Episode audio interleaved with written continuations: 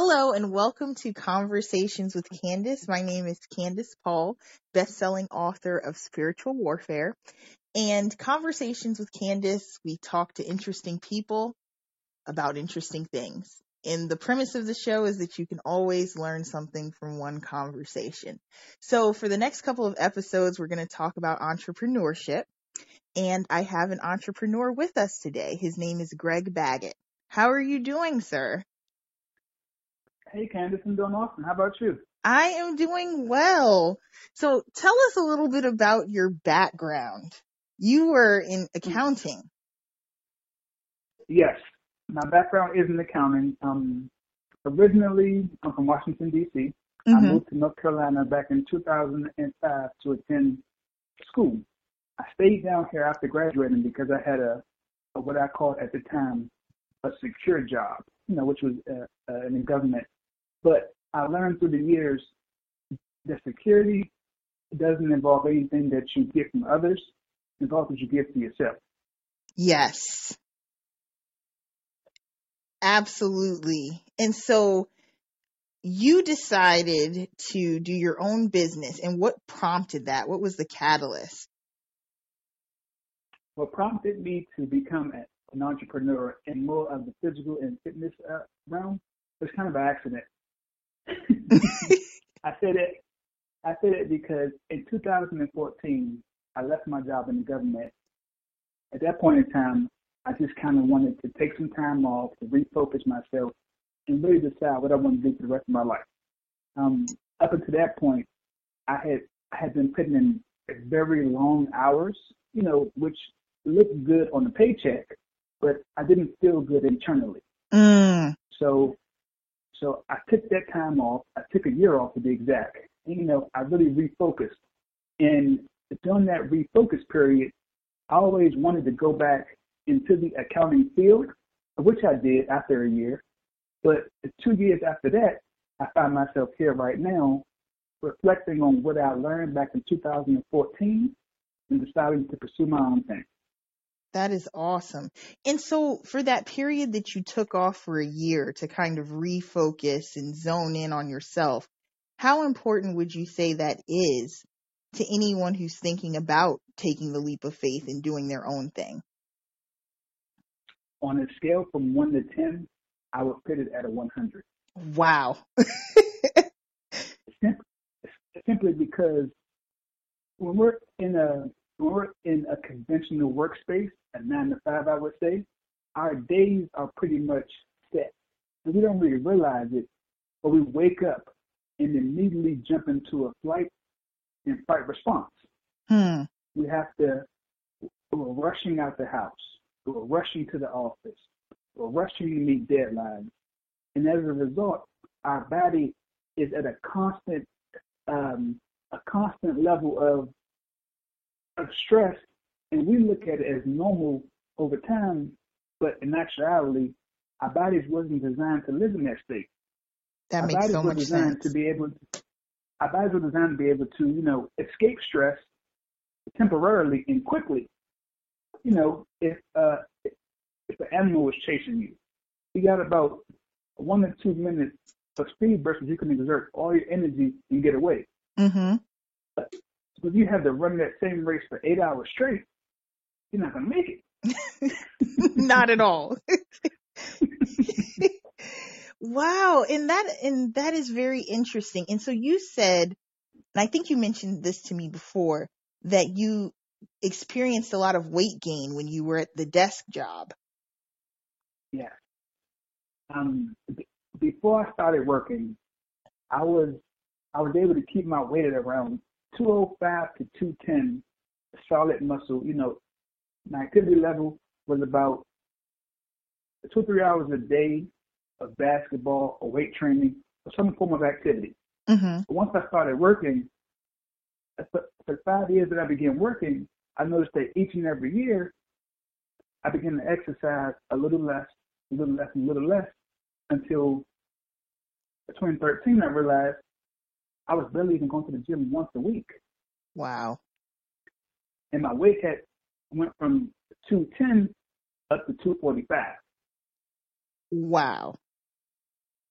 And and the thing is, and I know a lot of people who are in that position, you know, myself included, you kind of just see the weight gradually go up and you don't really you don't really know what to do. And it just seems like yeah. the other day you weren't that heavy. So yeah. Wow. And so now you have decided to make fitness and health your business.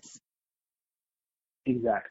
And, and my reason for going into that space is because during my time off, I really got a chance to really get down to the nitty gritty and understand how the foods I was eating was actually contributing to my poor health, as well as my sleep and my energy level. So I began to attack it from a, a health standpoint, and fitness became more of something that I incorporated, but I really got down to nitty-gritty about the health in, in form of meditation and sleeping.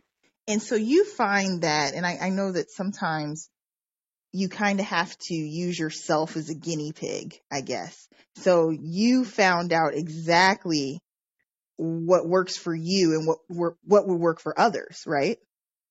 Yes. Yes. Wonderful. So what would you say is like the diet plan that a person should use if they're trying to lose weight? If anyone's trying to lose weight, I don't really um, recommend a specific diet, but mm. I do go back, back to the basics. If you're taking in more calories than you're able to burn off, of course you're going to put on excess weight. Yeah. Now, me personally, I found that a more plant-based diet helps me to lose weight, also keep it off, as well as it gives me that natural energy, and it helps me sleep and think a lot clearer. Hmm. So what do you say for the people who say plant-based diet? What about protein?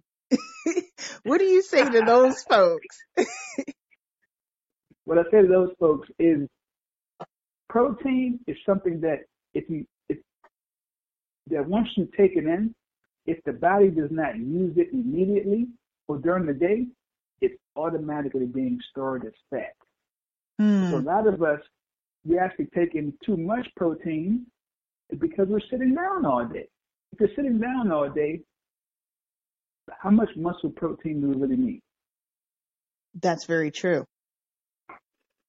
And so let me get into the entrepreneurship side of this. So how has it been transitioning into your business as a personal trainer and getting people on the health track? Like, have you experienced some, some highs and lows, I'm sure? Yes, there are there's definitely some low points to it, only because when you're first starting off, no one really trusts your judgment. Mm-hmm. So like you mentioned earlier, you are really your first client. Yeah. So a lot of your a lot of your pictures, you know, out of your focus is going to be a direct reflection on what you're doing in your own house. So for me, and based on my training approach, I found that that most of my clients are individuals who have the everyday lifestyle. Mm-hmm. I'm working nine to five. I'm, I'm a parent. I'm going to school. You know, individuals who just want to do what they're doing currently, but doing it at an optimal level and being able to maintain that level. And that's good. And so what would be your advice to someone who wants to get into a healthier lifestyle? They're ready. What would be the number one advice that you would tell them right now to get started? Do not look at Instagram for motivation. Do not look at only, Instagram, really? Yes. The only reason I say that is because I saw I saw a quote the other day, and uh, one of the trainers I follow, he said, stop comparing yourself to ten thousand dollars worth of surgery. Oh, wow. And we don't really realize that, but, you know, a lot of people that we look to, and we see, oh, man, she lost fifty pounds in two months. Well, if you think about it, a pound is about thirty-five hundred calories. Mm-hmm.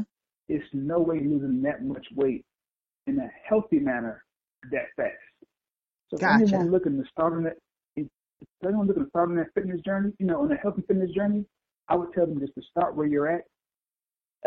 Look in your kitchen, look in your cabinet, and and really assess if the food is real or is it fake. And get, and get rid of as much of the fake food as you can, because the processed foods, the body is unable to recognize it as whether it's healthy or unhealthy. So as a result, it gets sort of stacked. That makes a lot of sense. So you really have to take initiative. Look at what's going on in your life, clean out all the bad stuff, and don't compare yourself to others at this point. You have yeah. to start at your own point. That makes a lot yeah. of sense. And, you know, you don't even have to go out and buy a gym membership.